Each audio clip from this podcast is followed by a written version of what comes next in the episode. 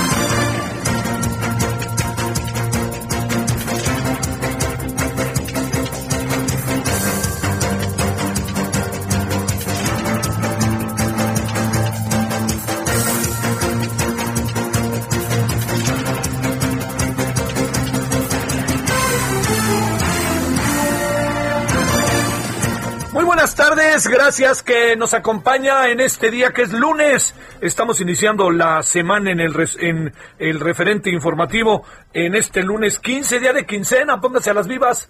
Este, ya sabe, bueno, ahora ya como se paga casi siempre por los bancos, pero si no, no vaya a ser la casualidad, ¿no? De que los cacos anden ahí moviditos, así que pues este, póngase a las vivas.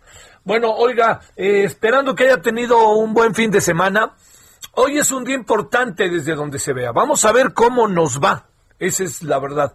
Hoy tuvimos una mañana pues un poco como taciturna, medio jalamos, no jalamos, ahí vamos, pero yo también diría, este, yo no voy, no, no se trata aquí de decir, ay, qué bueno, no, pero sí le voy a decir algo, lo que, lo que sí es, este, muy claro, es que, pues este, es el primer día y va a haber eh, problemas y va a haber muchos, va a haber burocracia, va a haber mucha, va a haber todo lo que usted diga, pues claro que lo va a haber.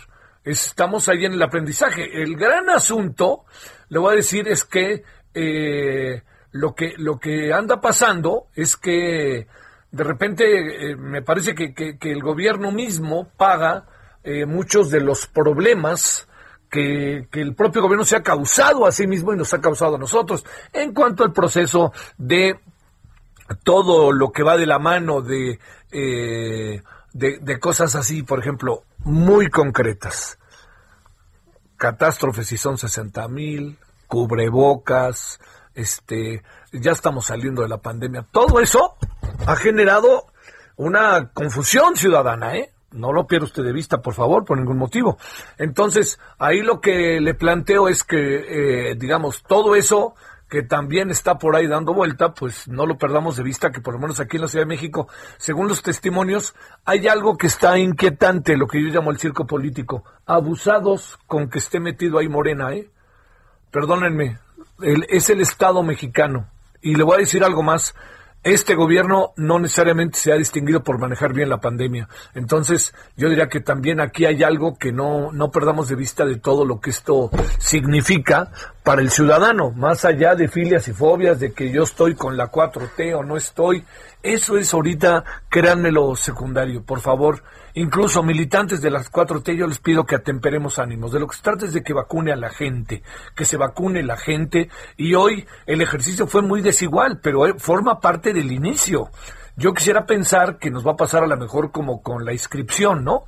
Que los dos primeros días eso fue una locura, se les cayó el sistema, todo lo que puede imaginar. Pero ya el tercer día, hacia la noche, el miércoles, me acuerdo que estábamos muy afiladitos y yo supongo que hoy también vamos a estar eh, hoy mal, o desigual, no mal, mañana igual, burocrático, desigual, y ya el miércoles estaremos ahí aprendiendo todos de lo que, de lo que tenemos que hacer. Pero lo que sí es que yo le, le quiero plantear que por ningún motivo pasemos por alto que hoy se dio un paso relevante. Ahora, el gran problema está en que diario nos dicen que van a llegar vacunas, y bueno, este, aparecen fotografías de funcionarios en el aeropuerto bueno, yo, no sé ahí, más vale por favor que ojalá no no no no la anden este haciendo este de tripas corazón como dicen, pero hoy por ejemplo, lo que es Coajimalpa, Contreras y Milpalta, ahí se inició la vacunación, eh, hay que ver si no es mucha gente la que está vacunando, cuando digo esto, que colocan uno, colocan otro, todas estas cosas, no, y yo les voy a ayudar,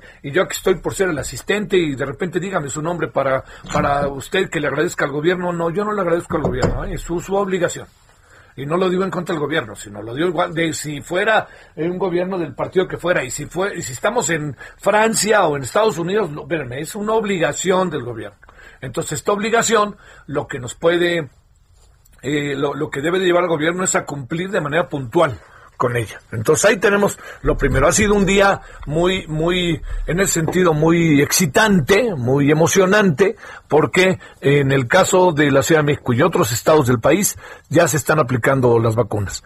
Hay ahí versiones, por ejemplo, yo he visto la de Raúl Barreda, he visto la de Sergio Aguayo, he visto la de Rubén Aguilar, que este se fue para largo fue para largo, ¿no? O sea, tuvieron que esperar mucho tiempo, entonces ahí algunos dan indicaciones como llévese una, una, este, un, un, un, banquito para que no se canse, este, váyase tapado porque luego hace frío, pero luego cuando va caminando le puede tocar el sol, entonces póngase a las vivas, pues ni hablar, es, es algo que, que tenemos que buscar la mejor manera de enfrentarlo, pero también ayudar a la autoridad y a quienes hacen su chamba. Y quienes hacen su chamba no les cae mal una buena dosis así como de, de buena cara, de las preguntas que hacemos. A lo mejor ustedes son muy buenos, son unos especialistas maravillosos y lo que quieran, pero nosotros no. No somos especialistas. Entonces, a ver, ¿dónde me va a vacunar y por qué aquí, por qué me pide este dato, etcétera? Entiendan que es una sociedad que ahora exige, no es pasiva y quiere echarse para adelante. Entonces, compórtense todos a la altura, nosotros que vamos a ser vacunados, yo ya estoy en la lista, pero no tengo fecha, los que no, este, también compórtense, quienes atienden, por favor, eso es sumamente importante, quienes atienden, que lo hagan lo más pronto posible. Bueno, y que lo hagan bien, ¿no? Bueno, ahí estamos con el primer asunto que hoy nos apareció. El segundo asunto también nos apareció hoy. Y mire lo que son las cosas en pleno debate sobre la reforma la, y la muy cuestionada reforma eléctrica de la industria eléctrica, la RIE, pues resulta que se nos viene un apagón marca Diablo. Así, de esos apagones grandotes. Yo hoy he tenido comunicación con Saltillo, he tenido comunicación con Chihuahua, con Juárez, y he tenido comunicación con Monterrey, Nuevo León. Y déjenme decirles que aquí se juntaron muchas cosas. Una importantísima, ¿sabe cuál fue? Que resulta que el frío está brutal. Y son estas ciudades, estos estados, los que viven con climas extremos a lo largo del año. Nos llega, ¿qué? El verano. Y se viene un calor marca diablo, terrible. Entonces, la gente pues necesita aire acondicionado, sobre todo pensemos en los niños, o, o necesita, ¿cómo se llaman estos ventiladores, no? Para que la gente pueda, este, pues pasar y dormir, ¿no? Así de fácil. Eso es un gasto, porque es gasto de energía. Recuerda esta vieja polémica que había con, mm, con Mexicali, que Mexicali le pedía una y otra y otra vez, este, que, que a, los presidentes que les tuvieran una tarifa diferenciada, pero nunca le hicieron caso. Bueno, eh, ahí le va. Este, lo otro es que lo que ahí mismo vale la pena considerar es que aquí con este tema se nos vino, no nos hagamos, la gran cantidad pues de pretextos, la gran cantidad de qué, de pretextos, de explicaciones, y ahí va. Una, es el clima. Dos, no hay boicot. Tres, con la reforma eléctrica esto va a cambiar. Cuatro, con la reforma eléctrica esto no va a cambiar.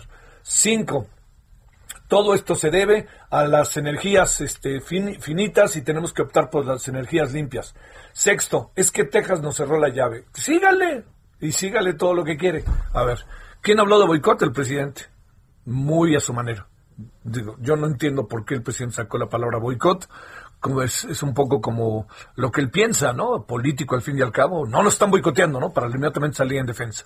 Bueno, lo que fuera quienes dicen el bronco dice que las, este, energías finitas eh, la, el, este que, hace mucho frío pues uno uno dice pues no es la primera vez que hace tanto frío no o qué pasó este año pasado que hizo el mismo frío o qué bueno entonces se llenan de explicaciones que algunas de ellas sinceramente se lo digo verdaderamente son medio infames bueno como sea eh, le quiero decir que entre personas afectadas por el frío gente que se levanta muy temprano, por ejemplo, ¿no? Hoy es lunes, entonces piensa en Tamaulipas, Chihuahua, Nuevo León, se levantan temprano, ¿a qué se levantan? A trabajar, desde el que pone el puesto en la esquina hasta el que pone el, del puesto de periódicos hasta el que hace trabajo muy temprano, bueno, y más aquí en, en gente en situación de calle, eso es lo primero. Lo segundo, como para considerar de manera verdaderamente relevante es qué es lo que va a pasar a partir de ahora, qué es lo que van a hacer a partir de ahora, porque el asunto continúa. Por ejemplo, Monclova, Coahuila, es una ciudad que tiene verdaderamente cambios climáticos al año verdaderamente grandes. O sea, ¿qué quiero decir? Llega a ser un calor de 40, 45 y llega a ser un frío como hoy de menos 6.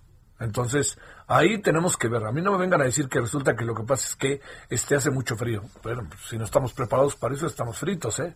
Pero bueno, ¿le parece? Entremos de este tema. Entonces, dos grandes temas hoy. Bienvenida a la vacuna. Hoy fue desigual. Yo estoy cierto, y no lo digo con optimismo falso, de que el miércoles o quizá mañana ya tengamos una ruta muy free, muy firme, perdón, muy este controlada, y ya ahora sí la gente haga el menor, esté el menor tiempo sentada o el menor tiempo formada, todo eso, ¿no? Y que se puedan cumplir. Algo que pasó hoy es que me dicen que llegaron quienes aplican la vacuna un poco tarde. Eh, me lo explico un poco, ¿eh? Es decir, al ser el primer día, ellos también supongo que tuvieron que hacer muchas, muchas cosas para poder este, llegar y para ir por las vacunas, todo eso, ¿no? Y este, y bueno, en eso andamos pero sí tuvimos un día, eh, hoy toda una mañana que todavía no acaba, porque todavía siguen vacunando y todavía no acaba porque sigue haciendo frío y todavía no se resuelve.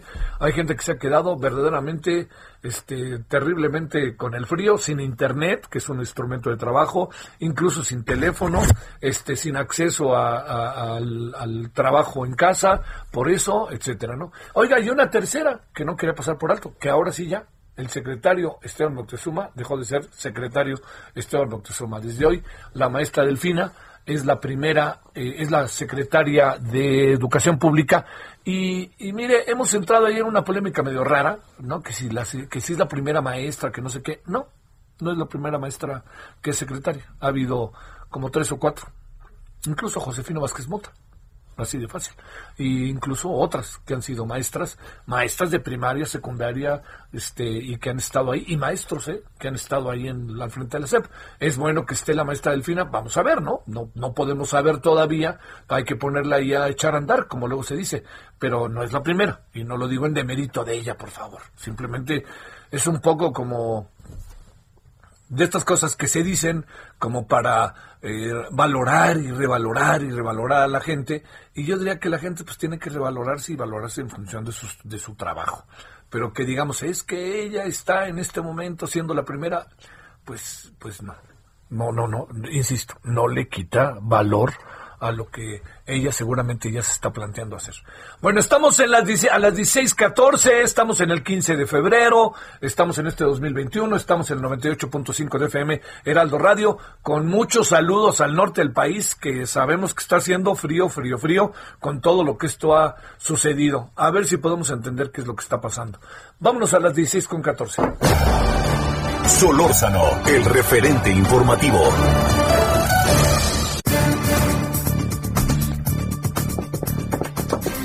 Claudio Rodríguez Galán es abogado socio de la práctica de energía de Thompson and Knight, especialista en energía eléctrica y de la CFE. Claudio, te saludamos con mucho gusto. ¿Cómo estás, abogado? Hola, ¿qué tal? Muchísimo gusto. Es un honor para mí estar aquí, Javier. Muchas gracias. El gusto es nuestro. ¿Qué, qué supones que pasó el día de hoy? ¿Dónde se delimitan las responsabilidades y, y, has de imaginar, Claudio, pues lo que uno quisiera pensar es también remedio y trapito por donde le podemos entrar, porque todo el mundo se anda medio echando la culpa, o, o la CFE anda el yo no fui, el presidente no es boicot, las, bueno, todo lo que ya dijimos al inicio hoy de la emisión. Cuéntanos, Claudio, ¿cómo ves las cosas? Buenas tardes de nuevo. Muchas gracias. Eh, a ver, voy a utilizar el mismo discurso oficial para que luego no digan que, que estamos inventando cosas, ¿no? Sí, sale, venga. El, el propio el propio discurso señala que es una falta de suministro de gas de parte de Texas hacia México ¿Sí? y dos, eh, fallas en los elementos del sistema eléctrico nacional. Entonces, vámonos en esas dos tesituras. Eh, el hecho de que un frente frío cancele la, el suministro a, apropiado de moléculas de gas naturales en México, pues, pues en principio suena una falacia porque no es el primer frente frío que ha enfrentado México, ni mucho menos Texas, ¿no? Entonces, eh, pues pareciera que el tema de que es que es que no hubo gas y por lo tanto paramos las plantas de ciclo combinado, que es el gran porcentaje de generación que tiene México, pues no hace sentido simplemente por un tema climático, ¿no? Repito, y lo decías tú muy bien, tanto Texas como el norte de México o pueden estar a 45 grados o pueden estar a menos 10, ¿no? O sea, todo, todo el sistema, tanto eléctrico nacional como sus gasoductos, pues precisamente están diseñados en condiciones de unos eh, cambios climáticos importantes. Entonces, el hecho de que no haya suministro a, México por un tema climático, pues de entrada, históricamente, suena un, poquito extraño, ¿no?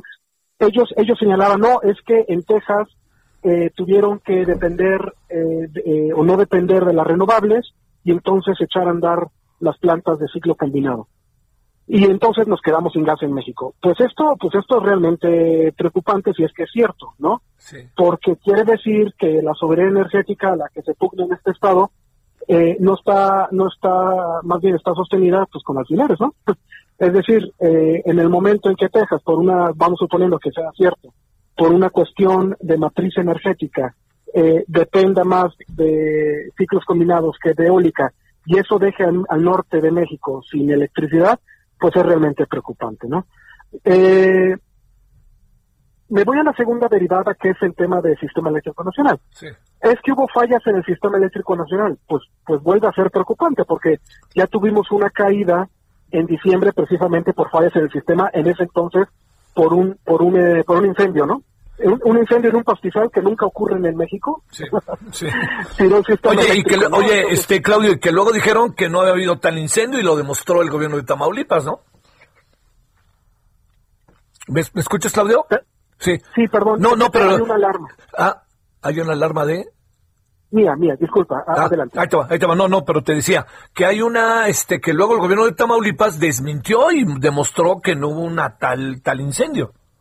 Sí, exacto. E inclusive hubo falsedad en firmas de documentos públicos, lo cual es, es gravísimo, ¿no? Sin importar el nivel en que sea.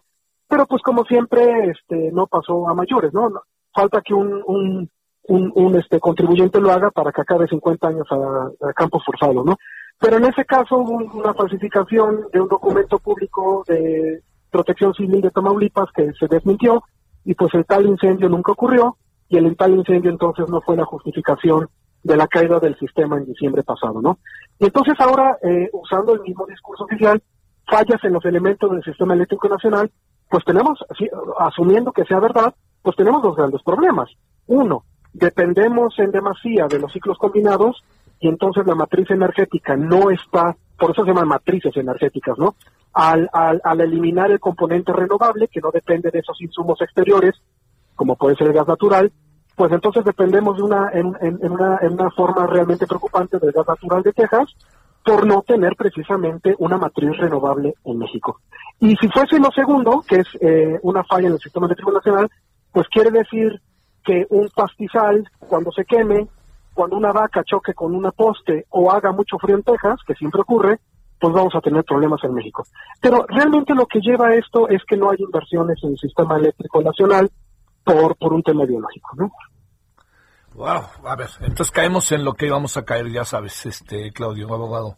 Lo que caemos es, nos sirve de algo viéndola en el, en el, con el tono más de apertura posible, con un tono científico, político, social, propositivo, de perspectiva. La reforma a la industria eléctrica, esa que nos están proponiendo, ¿nos va a llevar a algo o no nos va a llevar a nada? No, eh, la, la, la reforma de la ley de la industria eléctrica no toca lo más importante, bueno, sí toca temas importantes, pero no está atacando uno de los problemas más torales ahorita, que es precisamente el reforzamiento del sistema eléctrico nacional, el sistema de las líneas de transmisión, ¿no? Entonces, eh, eh, por la propia reforma energética del 2013 de, de, Peña Nieto, se dejó como un área reservada al Estado, y lo, lo, encuentro perfecto, no veo ningún problema, obviamente, de que la distribución y la transmisión quedasen en manos del Estado. El problema es que por falta de recursos o por falta de visión, se pretenden refinerías o trenecitos, ¿no? que eh, no coadyuvan al fortalecimiento del sistema eléctrico nacional. Entonces, lejos de atacar si hay renovables o no renovables o con carbón para, para favorecer a los carboníferos de Coahuila o lo que sea, este, no estamos realmente atacando que es el fortalecimiento del sistema eléctrico nacional y esta es la segunda llamada de atención, ¿no? Oh, oh, oh, Oye, este, eh, en cualquier momento se va a repetir lo de hoy en la mañana, ¿no? Pues, pues sí, porque, porque si vamos a depender del gas de Texas, si vamos a depender de un sistema eléctrico nacional que no está siendo mantenido eh, eh, y, administrado de una forma coherente, pues sí, sí, sí lo vamos a volver a tener, este Javier. Y bueno, ya, ya sabes que siempre habrá quien echarle la culpa, ¿no? Eh, pero el problema está, a ver, ¿tú presumes que podrían bajar los costos del consumo de los ciudadanos con la reforma de la industria eléctrica? Eh, no, no lo veo, no lo veo simple y sencillamente porque los costos de generación, lo que se llama el, el, famoso CAPEX y OPEX, ¿no?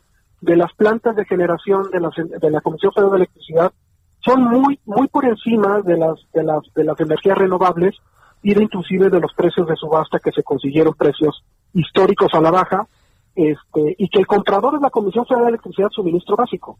Es decir, el primero beneficiado de, las, de los contratos de subasta eléctrica, que hubo, tres y que ya se cancelaron, el único comprador por ley, repito, el único comprador por ley era la entidad que suministra la energía a las casas de México, que se llama CFE Suministro Básico.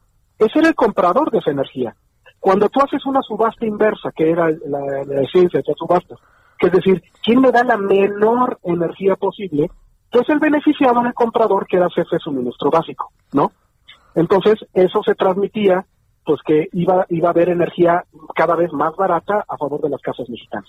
Al cancelar las subastas y al, y al entrar en esquemas donde se va a generar en base a racionales eh, fácticos, como pueden ser los ciclos combinados y las carboníferas de CFE, que se le está obligando ahora, y ese es uno de los elementos de esta reforma de la ley de industria eléctrica, a comprar entre compañías CFE, el precio de la energía tiene que subir. Ahora, ¿qué es lo que va a pasar? Pues lo que pasó en los 70 se va se va a subsidiar la energía a efecto de guardar el compromiso político de no aumentar la energía. Pero eso no quiere decir que la energía vaya a ser más barata. Lo que pasa es que el Estado lo va a tener que subsidiar. Oye, este, para cerrar en breve, eh, ¿estamos en un callejón sin salida o, qué alcanzas a ver, eh, Claudio? Pues mira, estamos, eh, y, yo lo llevo diciendo hace mucho tiempo, el, el, tema actualmente es un tema de ideología. perdón, está pasando. es un tema de... No te preocupes, no te preocupes. Gracias. es un tema de ideología en el sentido de que... Ideología. ideología. Mientras, mientras la ideología intente reformar por ideología, por memorándum, ¿no? Por memorándum. Eh, los racionales legales, técnicos, operativos y financieros y constitucionales de todo un sector tan complejo como el eléctrico, simplemente por decreto presidencial, pues tenemos un problema porque van a estar chocando y chocando y chocando la realidad, la realidad técnica contra las ideologías plasmadas en un memorándum, ¿no? Y, y a ver, el ejemplo hoy lo vimos otra vez, ¿no? Es que la soberanía energética, bueno, pues entonces se cayeron las plantas precisamente porque no hay soberanía energética. Porque no, lejos de la soberanía energética no tenemos seguridad energética. Y la seguridad energética implica que haya energía de calidad y que haya líneas de transmisión suficientes para llevar esa energía de A a B, ¿no? Sale. Bueno, Claudio, ¿te parece que conversemos pronto, en unos 10 días, una cosa así, cuando ya se eche a andar todo el proceso de la, del debate, el, el, el, singular debate que va a haber ahí en la Cámara de Diputados, ¿no? Bueno, gracias. ¿Sí? Gracias, te adelanto. Hoy, hoy una Comisión Federal de, Competencia Económica emitió un documento muy interesante a raíz de la ley. Hablamos cuando quieras, Javier, es un honor para mí. Hasta luego, Claudio. Claudio Rodríguez Galán. Ahí está lo que es nuestra, este, nuestra realidad eléctrica ratificada esta mañana. Pausa. El referente informativo regresa luego de una pausa.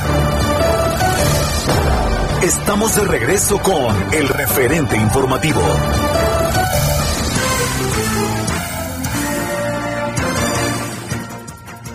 Muy buenas tardes. Estamos en el espacio de El Referente Informativo con Javier Solórzano. Gracias. Y vamos a hablar con Pau del tratamiento más novedoso que tiene que ver con el placer. ¿Cómo le va a usted con este tema? Pau adelante, te escuchamos atentos. Ay, Moni, ya acaba de pasar el 14 de febrero y uno quiere continuar con el amor aquí, febrero, marzo, abril, mayo, junio, julio, todos los meses, 2021, 2022. ¿Cómo? La pregunta es cómo. Bueno, hombre, si usted quiere tener mayor potencia, mayor placer, mayor durabilidad, le quiero presentar a Black is the New Blue. ¿Qué es esta belleza? No sé si ustedes recuerdan las, aquellas pastillas azules que nos daban buenos resultados, nos ayudaba a tener una mejor vida en pareja, pero lamentablemente, pues daba dolores de cabeza y Incluso había personas que se morían de infartos por cuatro horas nada más. La tecnología avanzó y sacó Black is the New Blue, que nos va a ayudar a sentirnos espectaculares a nosotros mismos y a nuestra pareja. Así que, ¿qué espera para marcar al 800 mil 800 mil Porque si usted marca y dice, yo escuché a Paola publicitando Black is the New Blue, yo le voy a regalar en la compra de un tratamiento el siguiente. Así que llame al 800 mil y anímese a probar esta nueva tecnología que le va a cambiar la vida, porque le digo, quien ya ha probado Black is the New Blue jamás regresa a lo antiguo. Hoy lo nuevo, la tendencia es Black is the New Blue, el negro es el nuevo azul, así que llame al 800 mil 800 mil si quiere tener mayor potencia, mayor placer. Además, hoy en la compra de un tratamiento se lleva otro completamente gratis. No deje pasar esta increíble oportunidad de llamar al 800 mil para mayor potencia, mayor placer.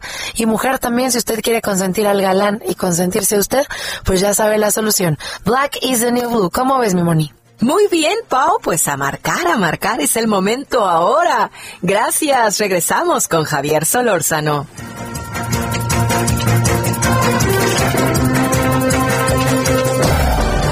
Solórzano, el referente informativo.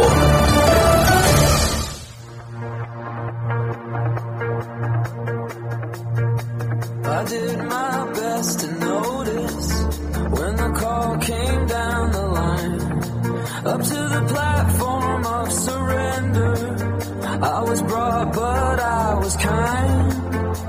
And sometimes I get nervous when I see an open door. Close your eyes,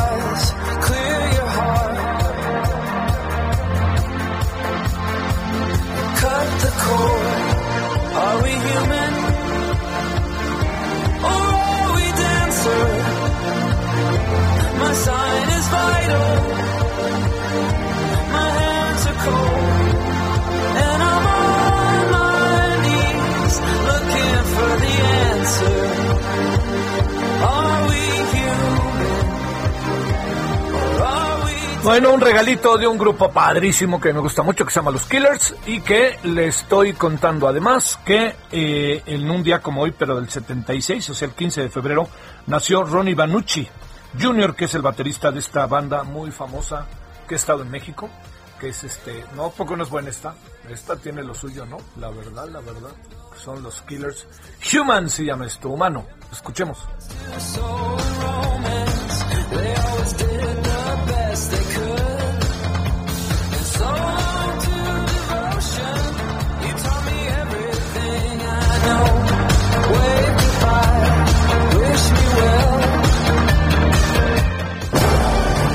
Solórzano, el referente informativo.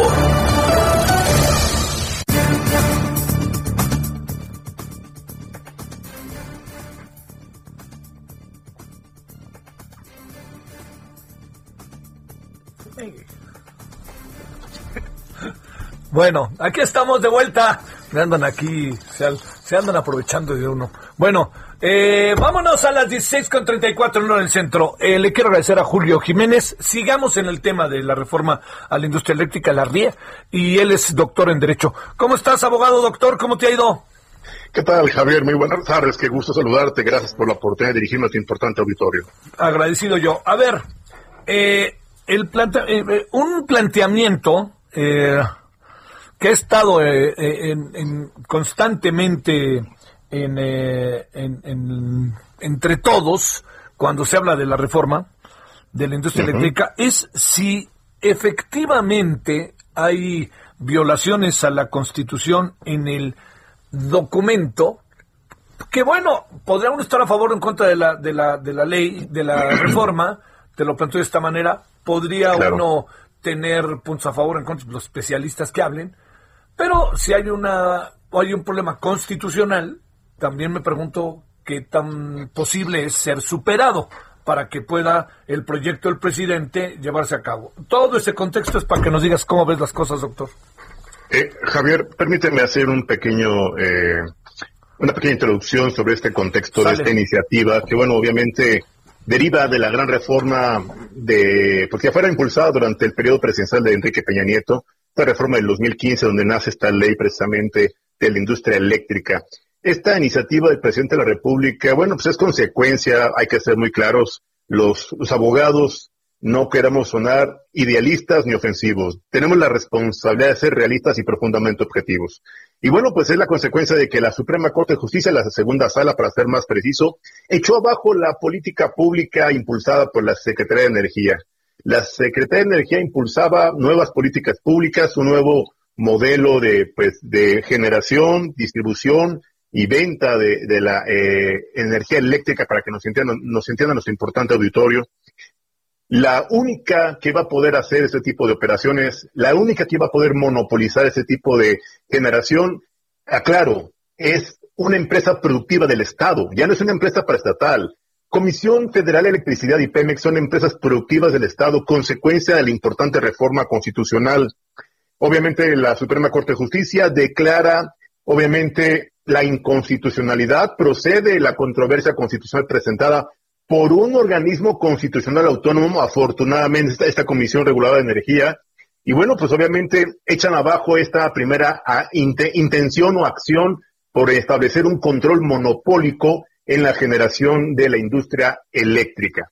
Obviamente el presidente de la República echa mano de un segundo recurso, un recurso que está pues bajo su control, el Congreso de la Unión, en esta iniciativa preferente que es parte de las atribuciones del Ejecutivo Federal, envía una, iniciativa preferente que tendrá que ser resuelta finales del mes de eh, febrero en la Cámara de Diputados, aclaro, sin modificaciones, sin discusión, sin abrir el, el, tema a los expertos, sin escuchar los comentarios, las opiniones, las sugerencias, las propuestas, sin atender los temas que de, de, de, carácter internacional, Javier, permíteme decirte, de carácter internacional que pueden poner a México en un incumplimiento o en una violación terrible a los tratados o los acuerdos de París. Acuerdos de París en donde Estados Unidos, Javier, pues ya ha regresado de manera muy inteligente Joe Biden a respetar estos tratados eh, de carácter medioambiental y México podría estar cayendo en un incumplimiento a estos acuerdos de París. Y bueno, obviamente esta iniciativa violenta, violenta nuestra constitución, violenta el artículo 16, el artículo 28 y el artículo 133 de nuestra constitución.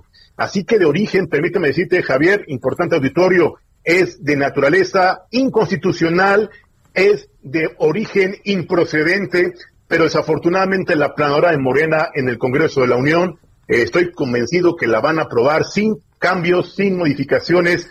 La arrogancia, la soberbia o la prepotencia de quien hoy, hoy tiene la mayoría en el Congreso, pues los va a llevar a aprobarla y turnarla de manera inmediata al Senado de la República, que tendrá el mes de marzo, atendiendo a este término constitucional eh, derivado de esta iniciativa preferente. Javier. A ver, abogado, eh, digamos, independiente, no independiente, no, no se vale. Eh, digamos, es, esta reforma, eh, ¿qué tendría que hacerse para que pudiera evitar todas estas violaciones a la Constitución? ¿Tendría que hacerse una nueva reforma? ¿Tendría que qué? ¿Qué tendría que hacerse para que esto pasara en términos legales? Cambiar la constitución, pero eso lleva, un rato, ¿no? ¿O, ante qué estamos? Mira, lo que pasa es que esta iniciativa evita la libre participación, la libre concurrencia de la iniciativa privada en la generación de energías limpias, energías renovables. México constitucionalmente tiene la obligación de garantizar la generación de energía eléctrica y constitucionalmente tiene la obligación de abrir el mercado a la iniciativa privada. Aquí en la preocupación nacionalista, eh, no sé si un tanto cuanto ignorante o desinformada de, del gobierno de Morena es, es espantar, es alejar, es marginar, discriminar a la inversión privada, a la inversión privada que genera energías limpias, que impulsa una industria que a nivel mundial, permíteme aclararlo, eh, Javier, a nivel mundial México está obligado a responder, a cumplir con diversos protocolos de eh, modificaciones a sus ordenamientos jurídicos para responder a las demandas de los acuerdos de París. Estos acuerdos internacionales donde México es parte, Estados Unidos es parte y el Telecán también, el nuevo TEMEC, nos obliga a respetar estos acuerdos de París, pues es permitir primero la generación de industria eléctrica bajo protocolos de energías limpias.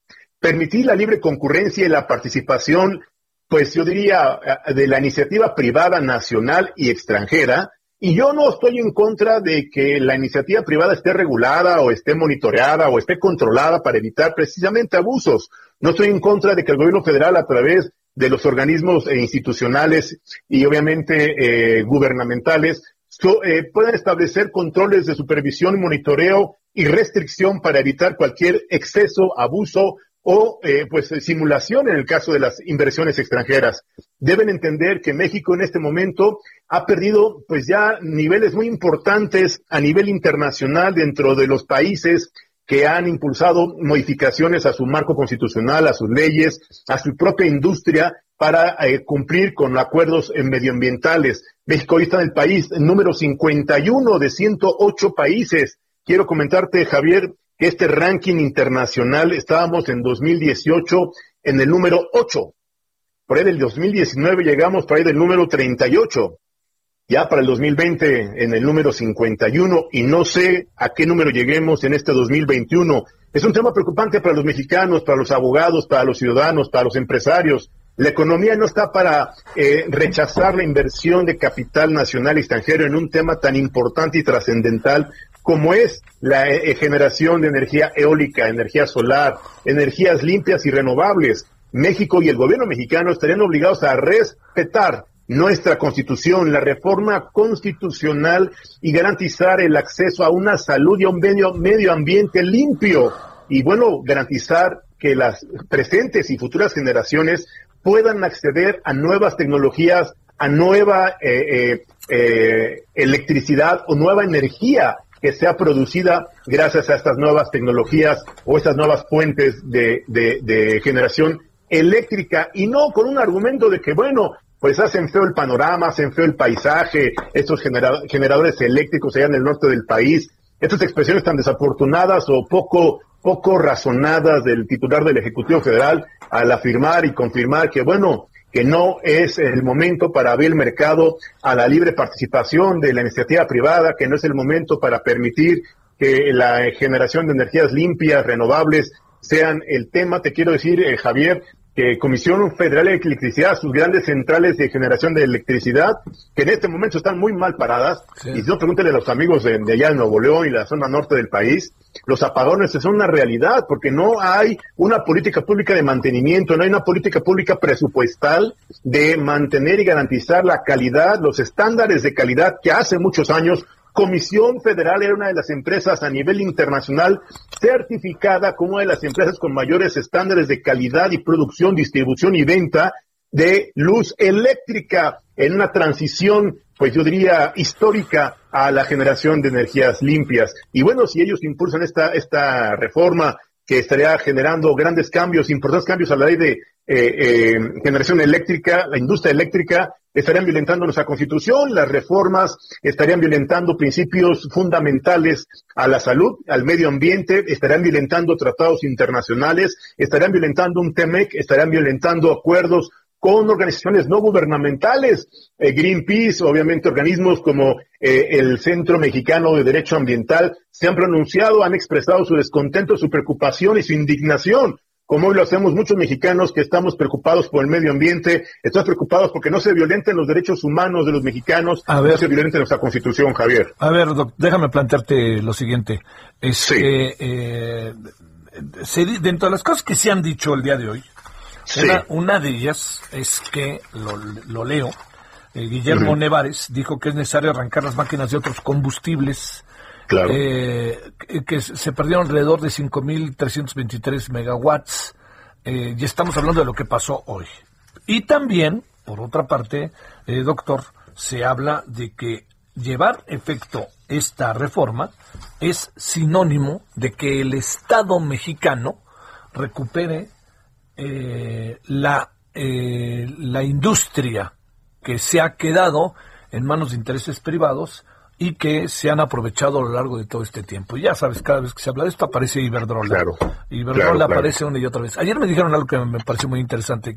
Veamos Iberdrola, si está violando la ley en el presente, adelante, pero si eran las otras leyes y se lo violó, a ver cómo le hacemos. Pero a ver, te planteo, eh, también hay, hay, hay una corriente, yo entiendo que a sus órdenes, jefe, ¿no? Pero también hay una corriente de gente no sé, yo no estoy, yo tengo mi impresión de que si alguien ha convencido al presidente de todo esto es el propio director de la CFE, es mi impresión. No, digo, nomás para que veas al que se le claro. Bueno, a ver, cuéntanos sobre estas reflexiones. Mira, fíjate que este tema en donde efectivamente ha habido, ha habido contratos para la generación de electricidad, eh, contratos para la inversión de capital privado, que han sido leoninos, que han violentado, precisamente han violentado los principios de justicia, de equidad, de legalidad, y que, bueno, sí, sin lugar a dudas, nos están costando los mexicanos y al, gobierno mexicano miles de millones de pesos en pérdidas. Yo lo que te decía hace un momento, Javier, eh, yo no estoy en contra de que a la iniciativa privada que participe, que invierta, que genere empleos, que reactive nuestra economía en la industria eléctrica, se le supervise, se establezcan reglas claras, se establezcan límites, se establezcan incluso sanciones importantes a aquellas empresas, a aquellos contratos que se suscriban y que, bueno, establezcan condiciones y cláusulas que perjudiquen al interés público, que perjudiquen a la industria nacional, que perjudiquen al interés nacional y que afecten a un sector tan importante como es la generación de energía eléctrica.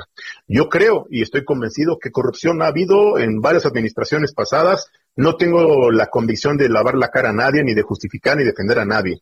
Mi obligación como eh, mexicano y como ciudadano y como investigador es decir la verdad, es hablar con certeza jurídica, hablar con fundamento constitucional y te puedo decir que sí, hay, hay lamentablemente eh, antecedentes, elementos, hay casos en donde la corrupción, en donde los acuerdos en lo oscurito, en donde los convenios inconfesables, pues son una realidad que han afectado a la economía del país. Pero precisamente, y, atendiendo a esos casos y a esos ejemplos, pues no le podemos cerrar la puerta a la inversión de capital privado, nacional o extranjero.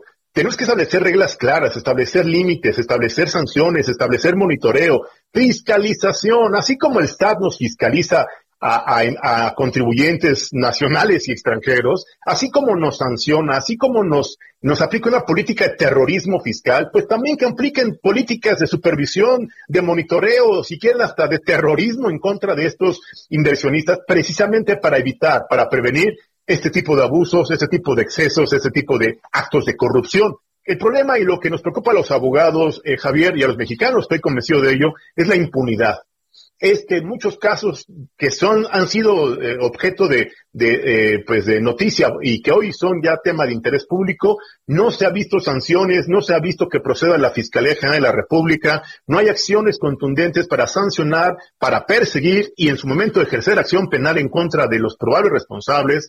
No hay ningún detenido no hay ninguna carpeta de investigación no hay nada que estén poniendo o sentando las bases para un precedente de, bueno, quieres invertir en mi país, adelante, bienvenido tu capital, bienvenida tu propuesta de generación de energía limpia, energía renovable, bajo estas reglas, bajo estos protocolos, bajo estos requisitos y bajo estos, estas reglas de operación. Le entras, adelante.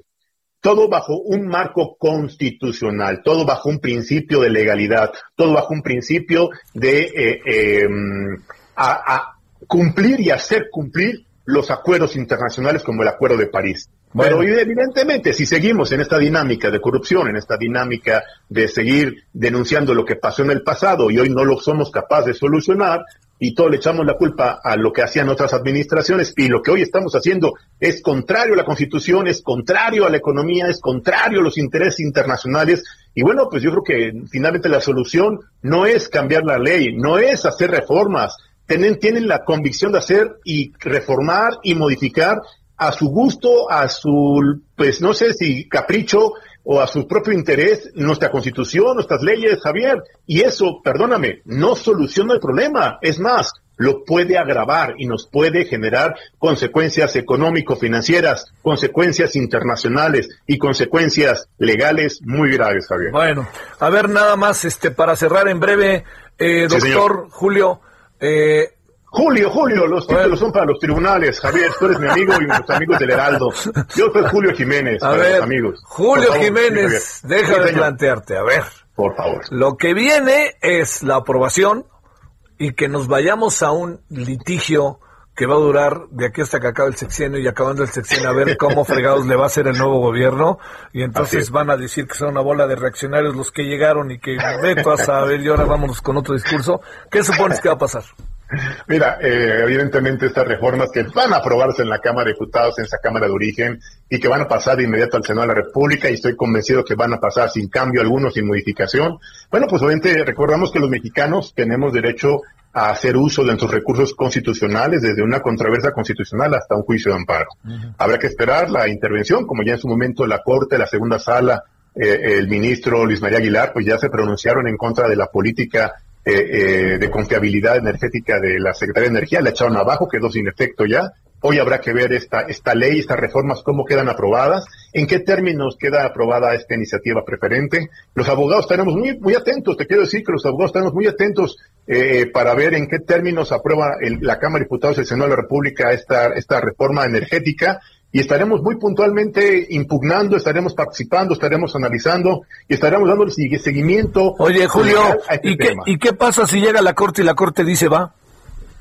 Híjole, yo todavía soy de los idealistas que creen en la justicia, en la legalidad y en los criterios constitucionales de la Suprema Corte de Justicia. La Corte, a la Corte creo que es el último, la última línea de defensa de la legalidad y de la constitucionalidad en este país. Sigo confiando en la independencia de la Corte, sigo confiando y quiero, quiero creer en la autonomía y en la libertad de criterio de algunos, no de todos, ¿verdad? De algunos ministros de la Corte, reitero, la segunda sala fue la que echó abajo esta, esta intentona del gobierno, del gobierno a través de la Secretaría de Energía.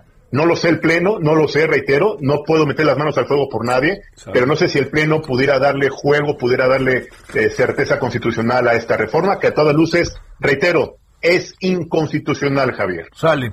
Julio Jiménez, doctor en Derecho. Gracias, Julio. Fuerte abrazo. gracias, Javier, por la oportunidad. Gracias. Gracias por tu opinión. Bueno, a ver, vámonos con lo de hablando de los fríos y de lo que pasa allí en el norte. A ver, en un minuto y medio, si no te importa, Carlos Juárez, venga de ahí. Hola, ¿qué tal, Javier? Muy buenas tardes, un gusto saludarte. Pues vámonos en recio porque efectivamente durante la madrugada y mañana de este día, pues fue necesaria la el cierre de varias carreteras acá en la frontera de Tamaulipas, principalmente en Nuevo Ladero y Reynosa, y es que desde la noche de ayer comenzó a caer nieve y agua nieve en diferentes puntos de estas ciudades, lo que puso en riesgo a la población, y es que al menos en Reynosa y también en Matamoros se reportaron eh, carambolas debido a que el pavimento estaba prácticamente congelado. Sobre esto, afortunadamente, no hay víctimas mortales ni se han reportado eh, personas lesionadas. Sin embargo, pues bueno, también hubo un apagón allá en la frontera tamaulipeca. Hasta el momento, bueno, los puentes y las carreteras ya se reabrieron y ya se está restableciendo el servicio de Internet, así como de luz. Sin embargo, pues se pronostica que las temperaturas seguirán frías en esta zona, por lo que las autoridades de protección civil se encuentran en alerta. Así la información, Javier, desde Tamaulipas. Bueno, oye, ¿cómo está el clima ahorita? Frío, muy frío, eh, prácticamente sigue demasiado frío. Este aire ártico, pues sí vino a dejar temperaturas históricas a Tamaulipas y sí sigue mucho frío. Esperemos que ya para mañana sea un poquito menos y ya no haya tanto riesgo para la población. ¿Y ya hay luz? Y en algunas partes ya se reportó que sí hay luz, pero bueno, en algunos sectores todavía hay fallas, pero bueno, en la mayor parte de la frontera ya cuenta con el servicio. ¿Qué dice, ¿qué dice la gente de por qué se fue la luz por el apagón? ¿Señala algo? Sí, sí, sí, estaban muy, muy consternados porque aparte de que se les fue la luz, también se les, les fue el internet. Eh, ahí estuvo fallando también las líneas de teléfono y que sí fue un caos prácticamente, principalmente allá en la zona desde Nuevo Ladero hasta Matamoros. Un saludo, Carlos, saludos hasta allá. Un abrazo, muy buenas tardes. Juárez, saludos, Tatamaulipas, sí, la pasaron mal y la siguen pasando mal, ¿eh? Ya le digo, lo que yo sé de Saltillo, Saltillo, eh, de Monterrey, de Nuevo Laredo y de Ciudad Juárez, que sí, verdaderamente la gente está cerca del enojo, ¿eh? por no decir enojado. Pausa. El referente informativo regresa luego de una pausa. Estamos de regreso con el referente informativo.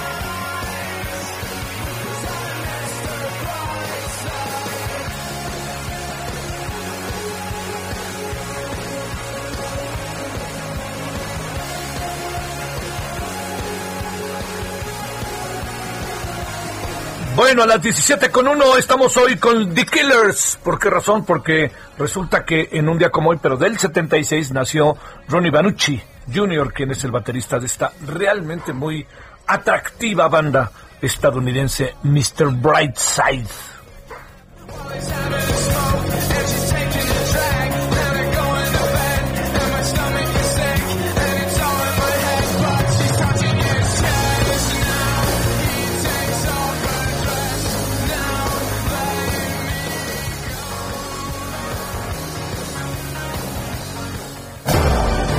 Solórzano, el referente informativo.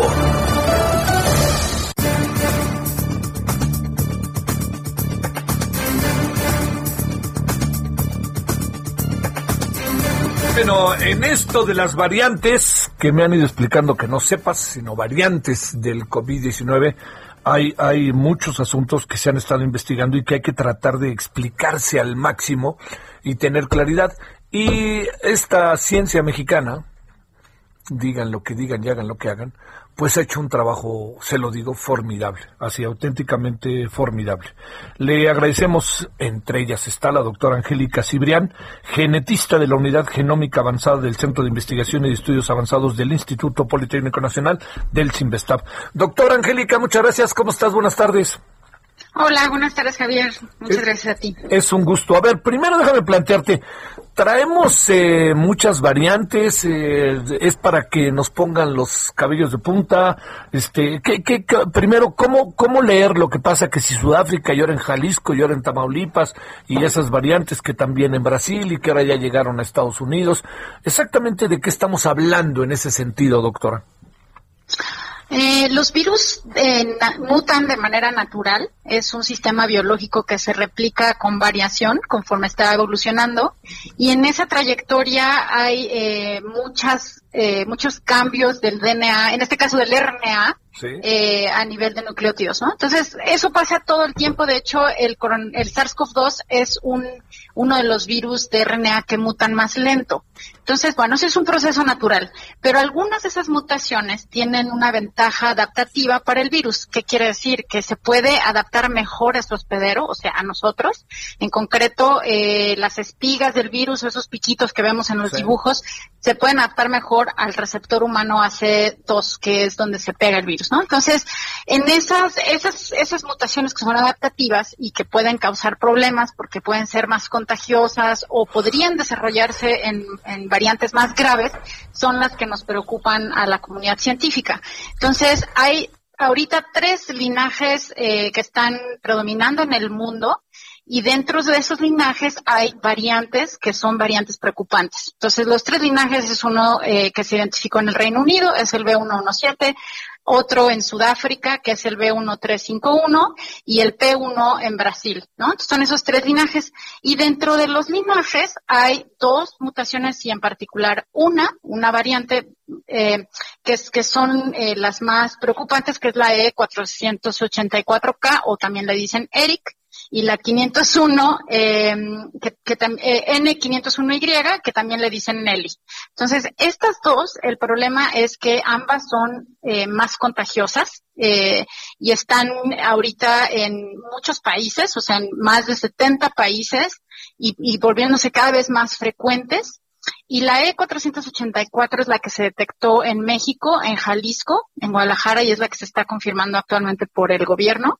Y eh, es la que, eh, al parecer, con estudios preliminares, muy, muy preliminares, que todavía no sabemos si son, van a ser finales o no, también podría estarse escapando la vacuna. Entonces, a una de las vacunas, ¿no? Entonces, por eso es que estamos atentos a todas estas diferentes variantes, que en, efecto, como dijiste al principio, no es lo mismo que cepas. Las cepas es cuando ya escapó el sistema inmunitario y hablamos de otros SARS COV-3, ¿no? Ya, sería otra cosa completamente. Oye, y, de nuevo, échate a correr otra vez, ¿no, doctora? Si nos aparece eso, ¿no? Perdón. Sí, digo, y, eh, perdón, a ver, no, digo, y si eso pasa que decías ahorita al final, échate a correr otra vez, ¿no? O sea, se pone durísimo el asunto, ¿verdad? Sí, aunque ahorita todavía el virus se está adaptando a este nuevo paisaje que somos nosotros, ¿no? Que fue su hospedero eh, de repente, de cuando hizo la transición de los animales hacia nosotros, y falta mucho para ese momento. No creemos en la comunidad científica que vaya a suceder pronto. Ahora, las variantes, ¿qué tanto nos pegan y qué tanto le pegan a las vacunas, doctora?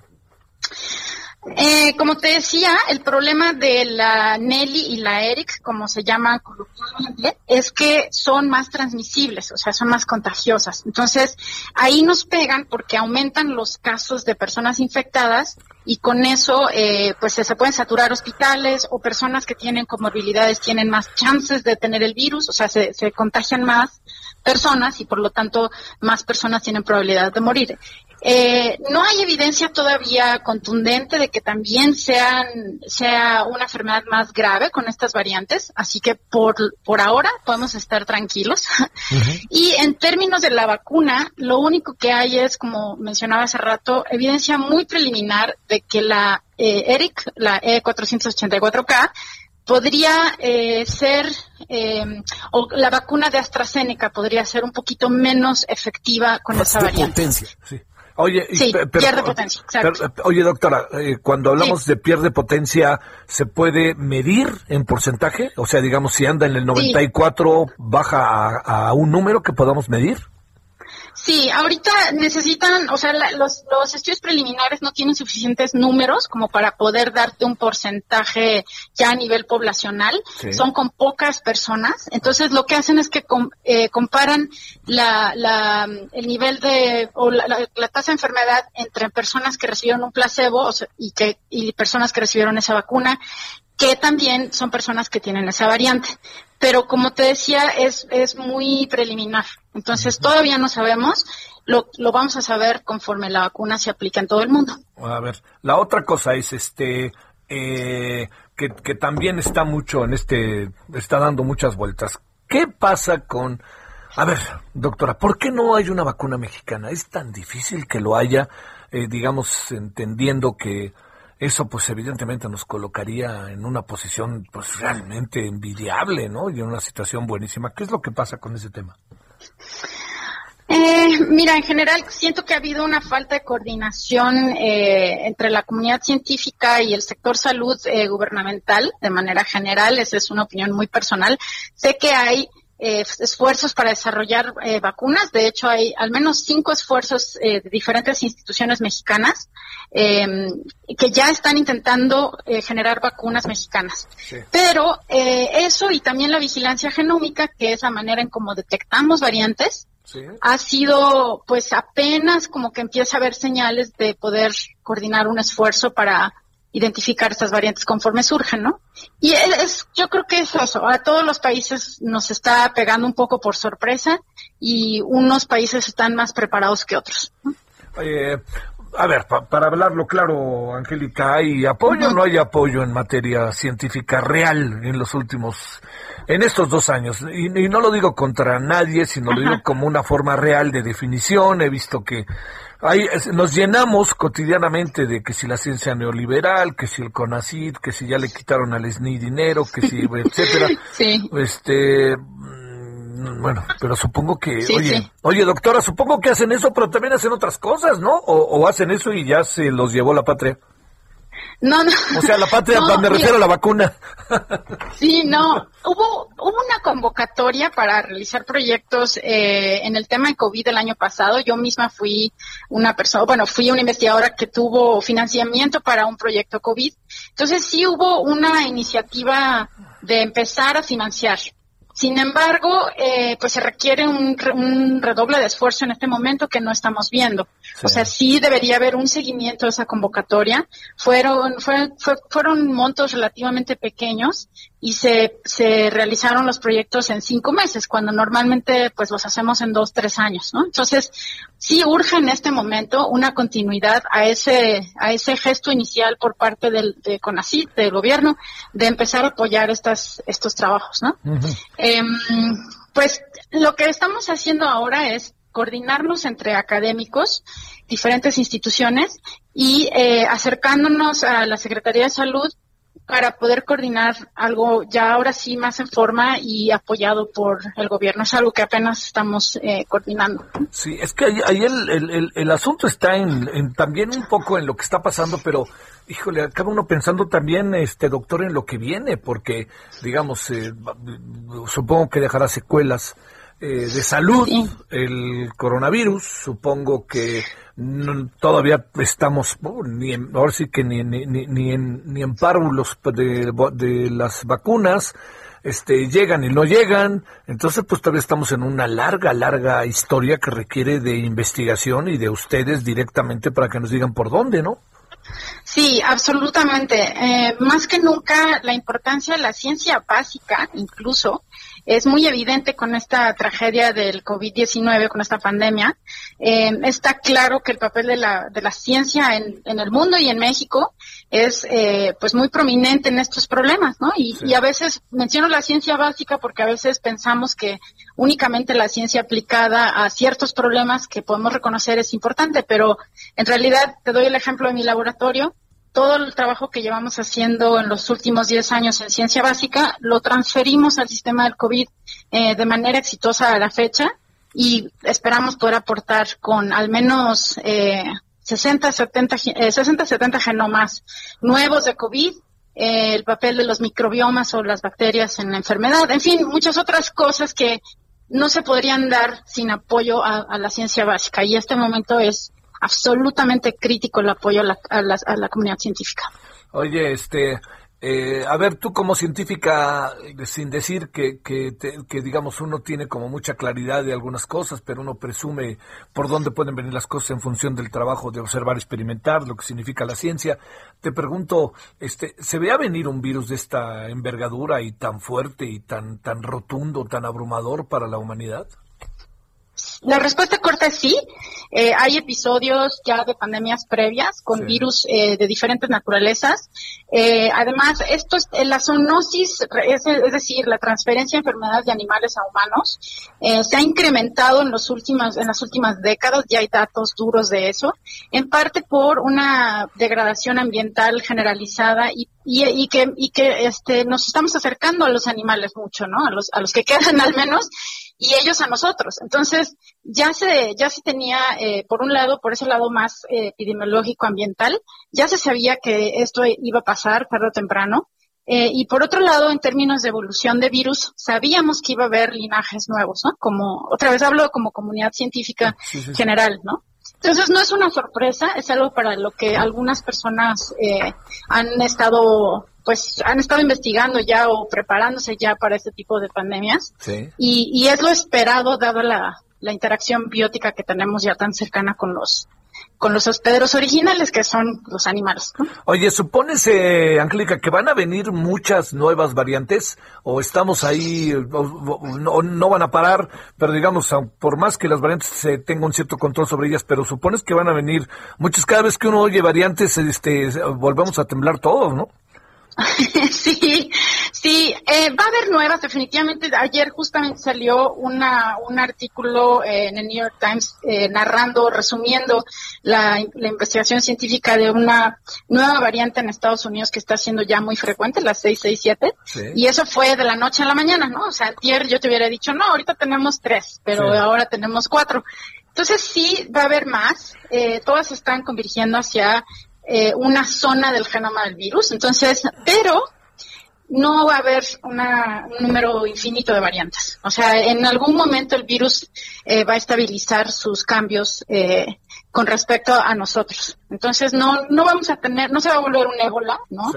Este, porque el, el, virus de manera indirecta, por selección natural, pues no es que tenga una dirección, va a encontrar una versión más estable de sí mismo, que está bien adaptada a nosotros, ¿no? Entonces, que no nos mate porque no le no conviene que se desaparezca, pero que sí sea transmisible. Entonces, yo, yo, sí esperamos más variantes, pero tampoco una, un sinfín de variantes, ¿no? Este, infinito para nada. A ver, este, ¿nos puedes explicar esto que dijiste de, este, no nos conviene que desaparezca?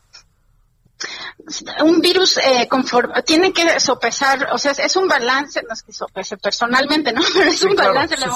la, evolución del virus es un balance, y de cualquier patógeno, es un balance entre poder transmitirse, o sea, que, que, que se pueda reproducir en, en eh, muchos hospederos, o sea, muchos individuos, y poder, o sea, eso es eh, ser contagioso, pues, en términos coloquiales, y al mismo tiempo ser patogénico.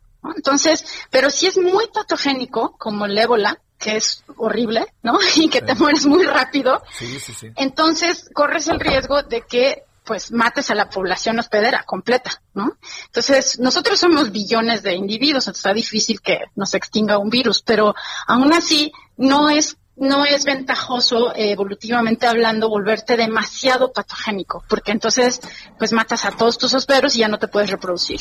Sí. Oye, a ver una última, este, ¿cuánto debe de durar el efecto de la vacuna? ¿Se vuelve ya para siempre o en una de esas nos vamos a tener que volver a vacunar en dos años o en un año? No soy experta en vacunas, pero lo que he estado platicando con mis colegas que sí son expertos en vacunas es que eh, la, respuesta corta es que no sabemos bien. Esperamos que eh, dure al menos un par de años y puede ser que tenga que cambiarse la vacuna, renovarse, ajustarse a estas nuevas variantes sobre todo las vacunas de RNA mensajero, que son eh, que están diseñadas directamente sobre el sobre el genoma del virus. Em, y que al final terminemos con un esquema parecido al de influenza, donde cada año o cada dos años nos tenemos que estar ajá, renovando una vacuna, versus la de sarampión o, la de rubiola, otras vacunas que pues, ya te la ponen de niños y si acaso uno o dos refuerzos, ¿no? Tu vida. Sí, sí, sí. Este, eh, híjole, también traemos broncas con el problema de que tenemos un plan de vacunas, pero no hay vacunas, pero lo que pasa es que hoy ya por lo menos se echó a andar, ¿no, doctora? Sí, sí, pero mira, ahí es donde, donde México necesita invertir en la comunidad científica. Hay una tremenda capacidad eh, en muchos ámbitos de la ciencia ahorita que estamos eh, juntando esfuerzos de diferentes instituciones, pues es muy claro que no solamente tenemos la visión, los conceptos, el know-how, o sea, es cómo hacerlo, e incluso la infraestructura, y lo único que falta es pues un apoyo más contundente, ¿no? Para que podamos estar listos como país. Yo, yo la verdad que sí veo, este, con, con, digamos, lo que uno alcanza a apreciar, doctora, que pues digo, tú estás ahí en el mero mole, pero mi paso por mucho tiempo por la UAM, este, sí de repente, la verdad, doctora, como que no, no alcanzan a entender la relevancia que tiene la ciencia los gobiernos, no hablo de este, sino de los anteriores, y ahora con este el problema está en que ya lo, hasta lo calificaron, lo adjetivaron a la ciencia neoliberal, cuando pues no dudo que haya muchos vivales, pero muchos no son nada, ni muchas son nada vivales, ¿no? Entonces ahí te rompen un, te rompen la posibilidad incluso de, de, de, poder, ¿no? Que ustedes desarrollen su trabajo de, con el apoyo del Estado, que no del gobierno, ¿no? Sí, totalmente. O sea, evidentemente, como en todas las áreas donde, donde estamos los humanos congregados, evidentemente hay mucho espacio para mejorar, incluso para pues, depurar, ¿no? Cambiar algunas cosas, renovarse. Pero eso es muy diferente a, a quitar o eliminar de plano así de repente lo que sustenta el progreso de la academia mexicana, que a fin de cuentas pues tenemos otros retos. Yo que estuve eh, más de una década fuera del país entrenándome en otras instituciones, pues aquí en México nos enfrentamos con retos que en otros lugares ni siquiera se imaginan. Entonces, si además de eso, eh, pues dejamos de recibir apoyo o se desmantelan los, los, la estructura que sí funciona, eh, pues sí está más difícil, sí está complicado.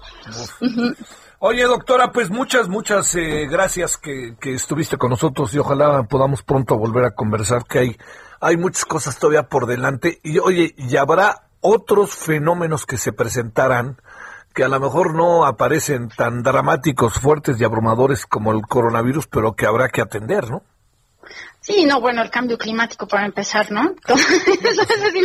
Así que de nada más un pequeño problema que tenemos como humanidad. Pero bueno, hay otros más tangibles, más, más eh, a corto plazo, más, bueno, no ni a corto plazo, más, más fáciles quizá de conceptualizar, que esperemos que la comunidad científica pueda seguir aportando.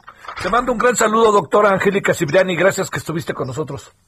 Sí, gracias a ti, Javier, un placer. El gusto fue mío, en verdad. Gracias, doctora. Buenas tardes. 17.21 en la hora del centro. Solórzano, el referente informativo. Bueno, cuando uno escucha como a estos personajes como la doctora Angélica Cibriano nos dice, caray hombre, pongámonos en sus manos, pongamos este la ciencia todo ahí en sus manos, coloquémonos ahí, este estemos con ellos, ayudémosle, convoquémoslos, este metamos inversión, dinero, ayudemos al máximo a que estas mujeres y estos hombres le den vuelta, le piensen, hagan cosas. Pues, está a la vista su capacidad, ¿no? Bueno, 17 21 entonces, Daniel Magaña, ¿dónde andas? ¿Cómo te fue en este proceso de vacunación? Javier, muy buenas tardes. Pues nos ubicamos en la zona de San Jerónimo, la alcaldía Magdalena Contreras. Se afecta al corte de las 17 horas, es decir, pues hace 21 minutos aproximadamente eran 18.763 adultos mayores los que ya se han vacunado en estas tres alcaldías que en el que el día de hoy arrancó este programa nacional de vacunación, tanto Coajimalpa, Magdalena Contreras, donde nos ubicamos y Mirpalta. Concretamente en este módulo que nos ubicamos en la Clínica 22 del Seguro, fíjate que ah, en este momento todavía hay fichas para las personas que acudan, hay que recordar que serán 500 dosis las que se aplicarán. Nos comentan que, bueno, tienen cuando menos 50 fichas más, ya van arriba de 400 Así que, bueno, pues las personas que acudieran en este momento, pues tardarían en promedio tres, tres horas para poder inmunizarse. Es decir, pues de alguna manera, Javier, cuando se realizan procesos pues un tanto al vapor, que no están bien estructurados, pues al principio hay mucha pues desorientación y mucho caos. Eso es lo que ocurrió en la mañana, personas tardaron hasta ocho horas en poder acceder a la vacuna. Ahorita ha bajado el número de personas y todavía hay, fichas para las personas que así decidan en este módulo de la zona de la clínica 22 en Magdalena Contreras y bueno pues poco a poco pues ya baja esta fila pues enorme que incluso en algunos puntos de aquí de Magdalena Contreras, bueno, pues las personas se quedaron prácticamente desde ayer, pues con la incertidumbre de si alcanzará, no alcanzará, bueno, pues ellos se previnieron, acudieron, pues prácticamente pernoctaron ahí, de alguna manera, pues algún familiar estuvo haciendo fila para poder acceder a las primeras dosis y pues no ha habido ningún incidente, Guardia Nacional, todos estos, eh, todo este personal también pues del gobierno de la Ciudad de México orientando, pues de alguna de alguna manera las personas pues también se desesperan, pero bueno pues ya cuando falta poco de alguna manera pues han esperado un año poder acceder a esta inmunización, así que, bueno, pues de esta manera es como se ha dado en este módulo de la zona de Magdalena Contreras sin ningún incidente, y bueno, pues ya es muy probable que en los próximos minutos, lo que falta vacunación, pues alcancen las 20 mil dosis en un día en estas tres alcaldías, Javier. Oye, a ver, muy en breve, que tenemos muy poco tiempo, Daniel. ¿No te citan a una hora y llegas a esa hora y listo? ¿O más bien tienes que ser fili hasta que te toque? ¿Cómo funciona? Pues efectivamente este es uno de los cuestionamientos de los adultos que mayores que han acudido que dicen que bueno entonces para qué sirvió el preregistro tú recordarás que se hizo a través del CUR si de todos modos las personas llegan no están citadas a ninguna hora así que conforme van llegando se les va otorgando la ficha. Únicamente pues otorgarán 500 fichas. Las personas que bueno pues todavía acuden alcanzan algunas de esas fichas pero de nada sirvió este preregistro en cuanto a que hubiera una cita previa y ellos acudieran hasta dos horas previamente para vacunarse, así que en cuanto van llegando es como se les va vacunando, Javier. Adiós, Daniel, buenas tardes y gracias. Buenas tardes. Pausa.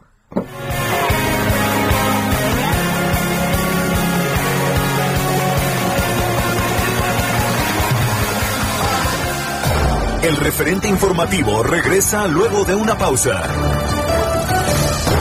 Estamos de regreso con el referente informativo.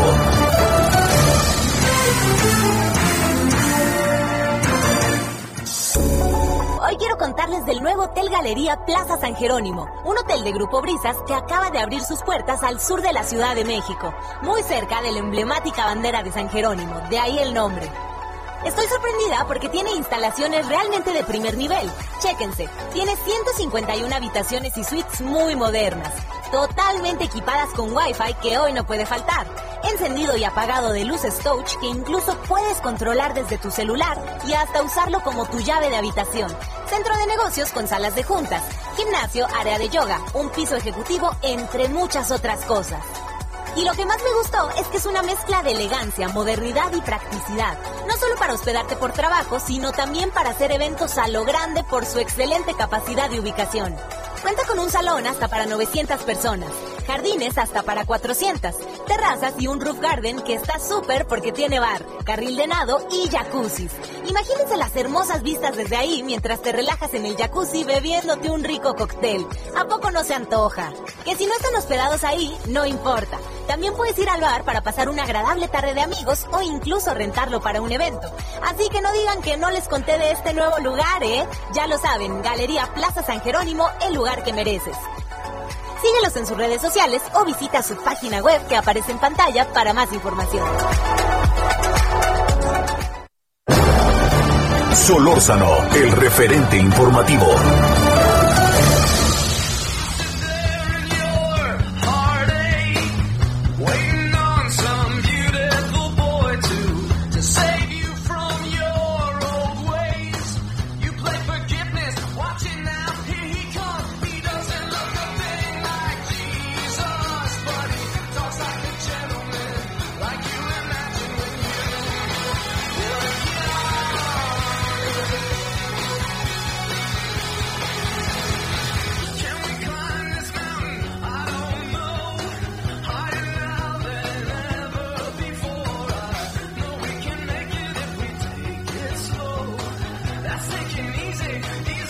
Bueno, seguimos con The Killers, este momento When You Were, when you were Young, eh, y esto es eh, debido, The Killers hoy, pero en 1976 nació Ronnie Banucci eh, Jr., el baterista de esta banda estadounidense, cuando eras joven, o cuando estábamos jóvenes.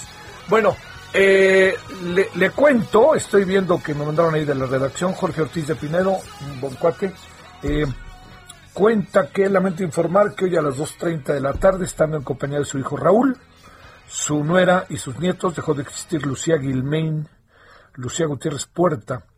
Deseo a su familia una pronta resignación y más sincero pésame, descanse en paz, Lucía.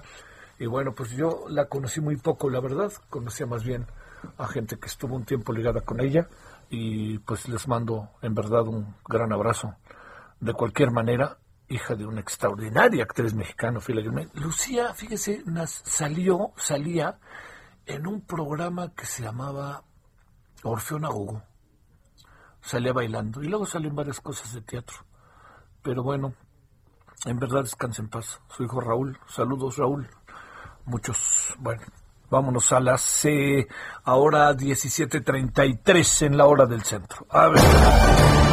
Solórzano, el referente informativo.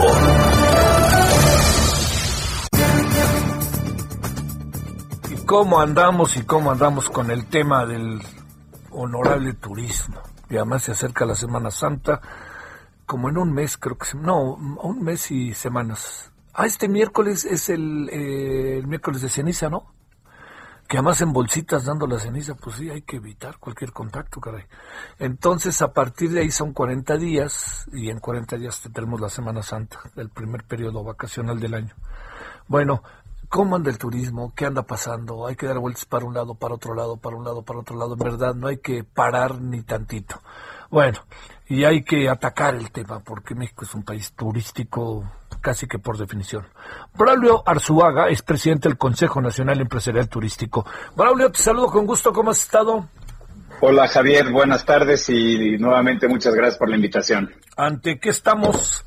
Nos viene cosas difíciles, la vacuna solventa algo el asunto, ¿qué ves?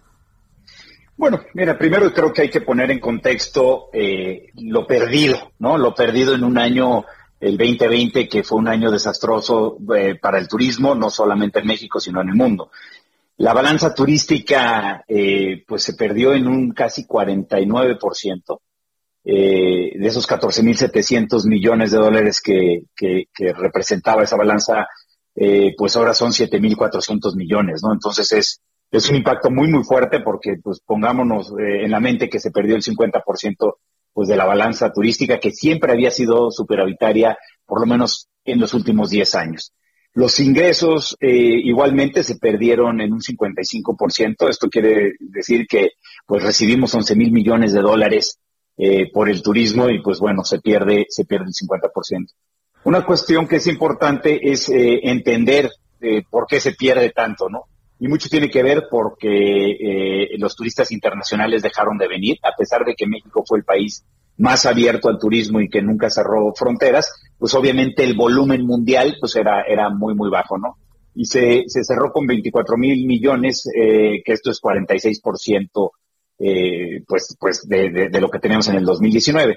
Eh, igualmente, si nos vamos a los no fronterizos, que hay 54%, que son los que, digamos, más gastan, y los fronterizos caen nada más 36%. Y digo nada más porque al final de cuentas los números son muy fuertes. Entonces, pues sí, estamos en, en, un, en, un, en un muy complicado inicio también de este año, derivado a que, pues como tú lo decías, hasta que no se tenga una vacuna y no haya movilidad, pues seguramente va a ser más complicado que la gente eh, pueda viajar.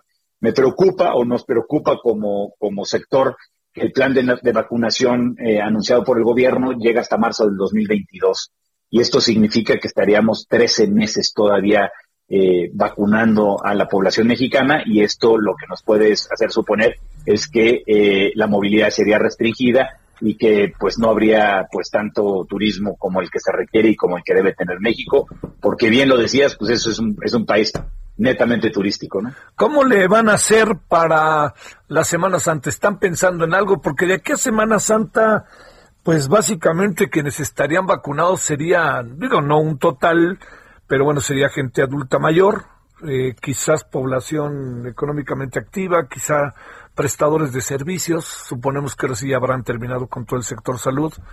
Este, híjole, pues así las familias no van, ¿verdad? Mira, eh, es por supuesto que importante que se llegue ya a vacunar a los adultos mayores, que se llegue a vacunar al sector salud. Nosotros, claro.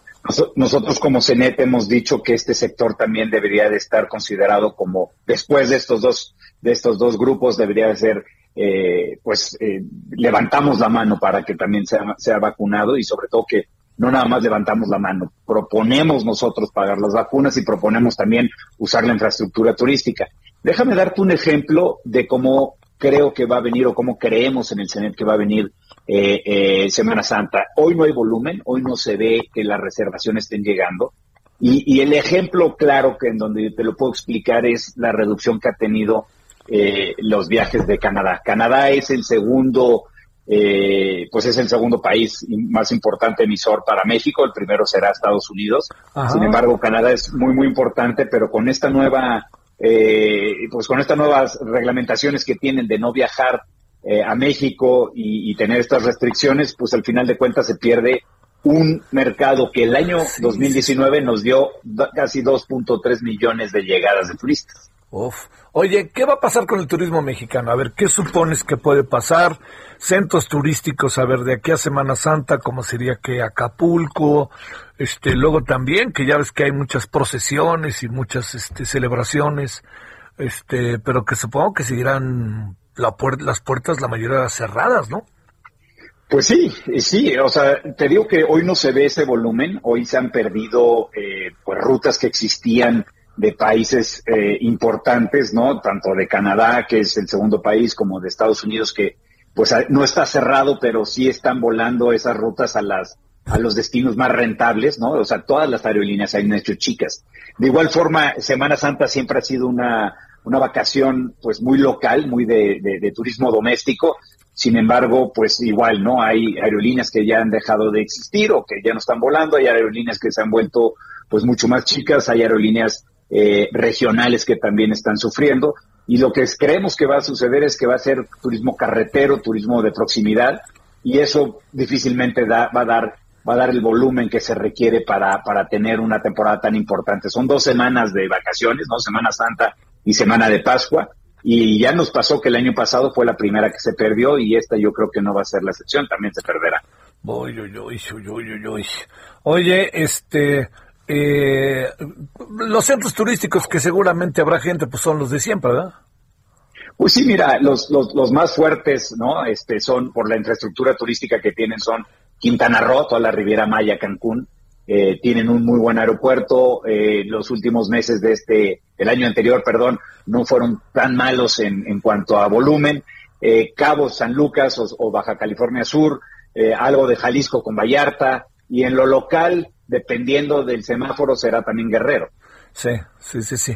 Sí, porque Guerrero está en rojo ahorita, ¿eh? Eh te soy sincero, no no supe. No, sí está en rojo. pero sí estaba en rojo. Sí está en rojo, sí está en rojo, sí está en rojo. Oye, a ver, la otra parte, el gobierno, ¿qué puede hacer o hasta dónde le alcanza al gobierno para hacer este todo, digamos, diseñar todo un programa o algo así? Este, sigue sin colocarse como esencial, como que nomás le dan vuelta y vuelta a las cosas, en fin, a ver, esta parte. Pues sí, sí, por supuesto es importante. Nosotros desde eh, al principio de este año eh, dijimos que debería de ser considerado esencial o si no esencial, debería de haber una categoría de, de, un sector seguro, ¿no? Porque al final de cuentas hemos invertido no solamente en los hoteles, sino que en, todo el transporte aéreo, en todo el transporte terrestre, hemos, hemos invertido muchísimo en los protocolos de bioseguridad y al final de cuentas lo que creo yo es que no es un tema solamente del gobierno, tiene que ser un tema de cooperación con la iniciativa privada. Nosotros hemos puesto pues varias claves para la recuperación de la industria turística mexicana. Hemos dado 10 puntos que se, eh, se, se, se, publicaron al principio de año. Hemos puesto una alianza nacional emergente por el turismo que se han sumado varios gobiernos estatales, eh, Coparmex con, con Canaco, la Asociación de Bancos. Eh, hemos puesto también ciertos, eh, un paquete legislativo que proponíamos que también se, se, se, discutiera eh, pues para ser aprobado.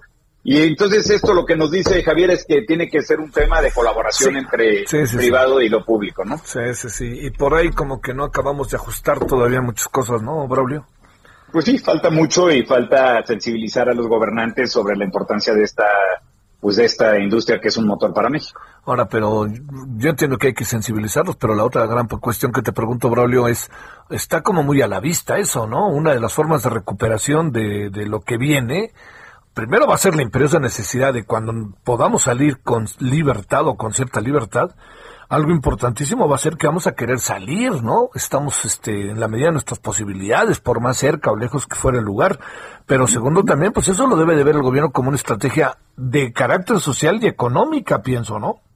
No, y, y, lejos de eso, que sí, por supuesto, todos queremos salir, todos queremos ya eh, pues salir de este encierro, lo que te puedo decir es que eh, el PIB, nosotros eh, agregábamos 8.7 puntos del PIB ¿no? O sea, eh, el PIB turístico pesaba ese 8.7, entonces eh, eso es más que evidente, ¿no? Los 14.700 millones de dólares que te decía de la balanza comercial, pues al final de cuentas es evidente que, que, sí, que el turismo es, es, un, eh, pues es una industria muy importante para México y aparte es un aliado al, al, combate a la pobreza y a la marginación. Mira, el 42% de, de, de la población en México eh, es, está en eso, en, en, una marginación, en una pobreza, y hay estados que son netamente turísticos como Quintana Roo, que es 24%, o Baja California Sur, que es del 18%. Entonces, al final de cuentas, pues somos un aliado para este gobierno que tiene políticas muy claras en el tema social. Sí, sí, sí. Pues es, es, es ahí precisamente. Bueno, Braulio, pues este, sigamos eh, conversando con tan importante que es el turismo, pero también uno entiende que ahorita salir es, es, es, un riesgo altísimo, ¿no? Pero pues hay que ir creando condiciones. La vacuna nos hace ver la luz un poco al final del túnel. Espero que no sea, como dice alguien, un tren que viene hacia nosotros, ¿verdad? Sino que más bien sea la luz al final del túnel, Braulio. Así es, yo creo que es una luz hoy chica y el túnel es muy largo. Así es, así es, así es. Muchas gracias, Braulio. Gracias, sí, Braulio Arzuaga, presidente del Consejo Nacional Empresarial Turístico. Bueno, 47.5 ha derribado la pandemia al turismo en el 2020, de lo cual ya habíamos hablado en otras ocasiones, pero queremos hacer un alto en el camino porque pues vienen procesos que, que pues de nuevo el turismo va bueno, le está sufriendo, pero le va a sufrir más cuando sepa que es un momento como para que lleguen los turistas y no haya manera de que lleguen por las razones que todos conocemos. 17:45 en la hora del centro. Solórzano, el referente informativo.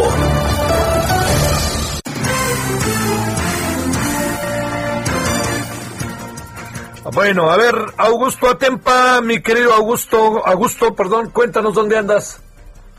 ¿Qué tal, Javier? Me da mucho gusto saludarte. Pues nos encontramos a las afueras del hospital Enrique Cabrera y es que pudimos platicar con Alberto Durán. Él es esposo de Esther Guerra, una mujer de 67 años, que el día de hoy acudió a vacunarse a uno de estos puntos allí en la alcaldía, perdón, Magdalena Contreras. Y pues bueno, es una de las primeras mujeres que pues tienen reacciones secundarias a esta vacuna de Pfizer. Pues platicaba a su esposo que pues la reacción que ella tuvo fue adormecimiento en la lengua ella, ellos llegaron desde las seis de la mañana a vacunarse, a la, alrededor de las nueve y media reciben la vacuna y les piden que se queden 20 minutos más en ese punto para pues ver si tenían alguna reacción secundaria.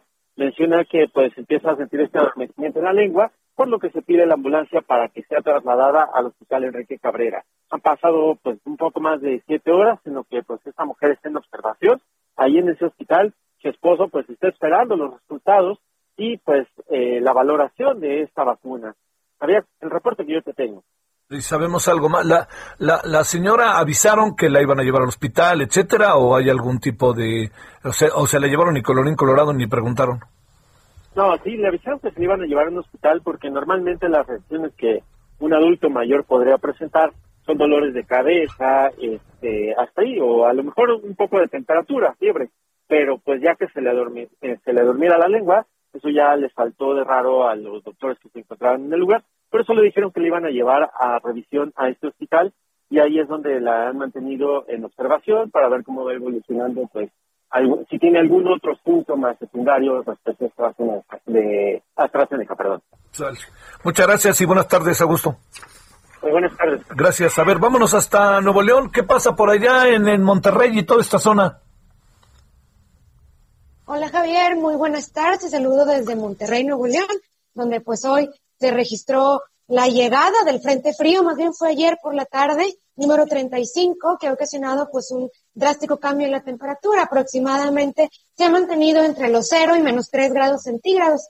Esto pues finalmente ha ocasionado muchas afectaciones a la movilidad en la ciudad, incluso también pues el movimiento que tienen las personas que van a hacerse pruebas COVID-19, pero creo que lo más importante y lo que más se ha destacado el día de hoy, Javier, pues es este apagón masivo que resultó pues de fallas en, el suministro de gas natural. Esto pues en Texas, también en la, en la parte noreste de México y pues finalmente hoy por la mañana, minutos antes de las 8 de la mañana, se registró este apagón masivo Estamos hablando de casi 2.5 millones de personas en Nuevo León que se quedaron sin energía eléctrica durante varias horas. Esto, pues finalmente ha ocasionado algunos problemas en la zona metropolitana de Monterrey. Hubo eh, fallas en el sistema público de semaforización. También eh, no hubo transporte público, el conocido como Metro Rey, que es el servicio del metro, pues falló en la mañana, falta de electricidad y esto que finalmente se ha estado recuperando conforme avanza el día. Sin embargo, sabemos que hay algunas colonias que todavía no recuperan al 100% la energía eléctrica y estamos pendientes de cómo va evolucionando. Hasta el momento, recordar, estamos en medio de un frente frío que ha ocasionado temperaturas de cero grados, por lo que se recomienda a las personas que no tienen energía eléctrica que eviten utilizar carbón o fuego dentro de su domicilio para no tener intoxicaciones. Oye, ¿tienen semáforo rojo, verdad, Daniela? Así es, todavía estamos en un semáforo rojo por el momento. Sin embargo, pues sí te puedo comentar que el día de hoy, tal vez por el frío, pues las filas para realizar pruebas COVID-19 que hace el Estado de forma gratuita, no hubo. No hubo, sí, no, no, no. Oye, a ver, cuéntame una, una otra cosa, este, también internet todo, y la gente está, me imagino que medio brava, ¿no? Está diciendo, ahora qué fregados pasó aquí que se nos va la luz cuando más frío tenemos, ¿no? Así que Así hoy, te, te, estamos escuchando medio mal, mi querida Daniela. A ver si puedes ahí, ahí para que veamos. ¿Sale? A ver, ahí ya la tenemos. A ver si ya la tenemos, porque sí, se andaba acordando. Es que ha sido difícil la comunicación con esta zona del país, ¿eh? Se lo digo, ¿eh? Ha sido bastante complicada el día de hoy con, pues porque mire, se va la luz, está hay problemas con las líneas, con las vías, con las líneas. Luego este se va a internet, no hay luz y luego el frío, bolas, ¿no? Ahora sí. A ver, Daniela, te preguntaba y qué, la gente anda muy brava, ¿qué ha pasado o qué? Justamente, pues hablábamos de las fallas que ha ocasionado esto, también ha ocasionado fallas en la telefonía celular aquí en Nuevo León y pues esta es una prueba más. Todo el día he tenido este problema con enlazarme con ustedes allí en la Ciudad de México. Electricidad. Algunas colonias también resultaron con fallas de agua y pues obviamente el internet y la telefonía celular que ha estado fallando a lo largo del día. Efectivamente, las personas pues muy molestas ante esta situación. Incluso el gobernador se ha pronunciado en contra de la Comisión Federal de Electricidad, pues reclamando que haya este tipo de situaciones simplemente por un frío. Bueno, sale. ¿Cómo va el regreso de la luz? ¿Ya tenemos algo más o no, Daniela?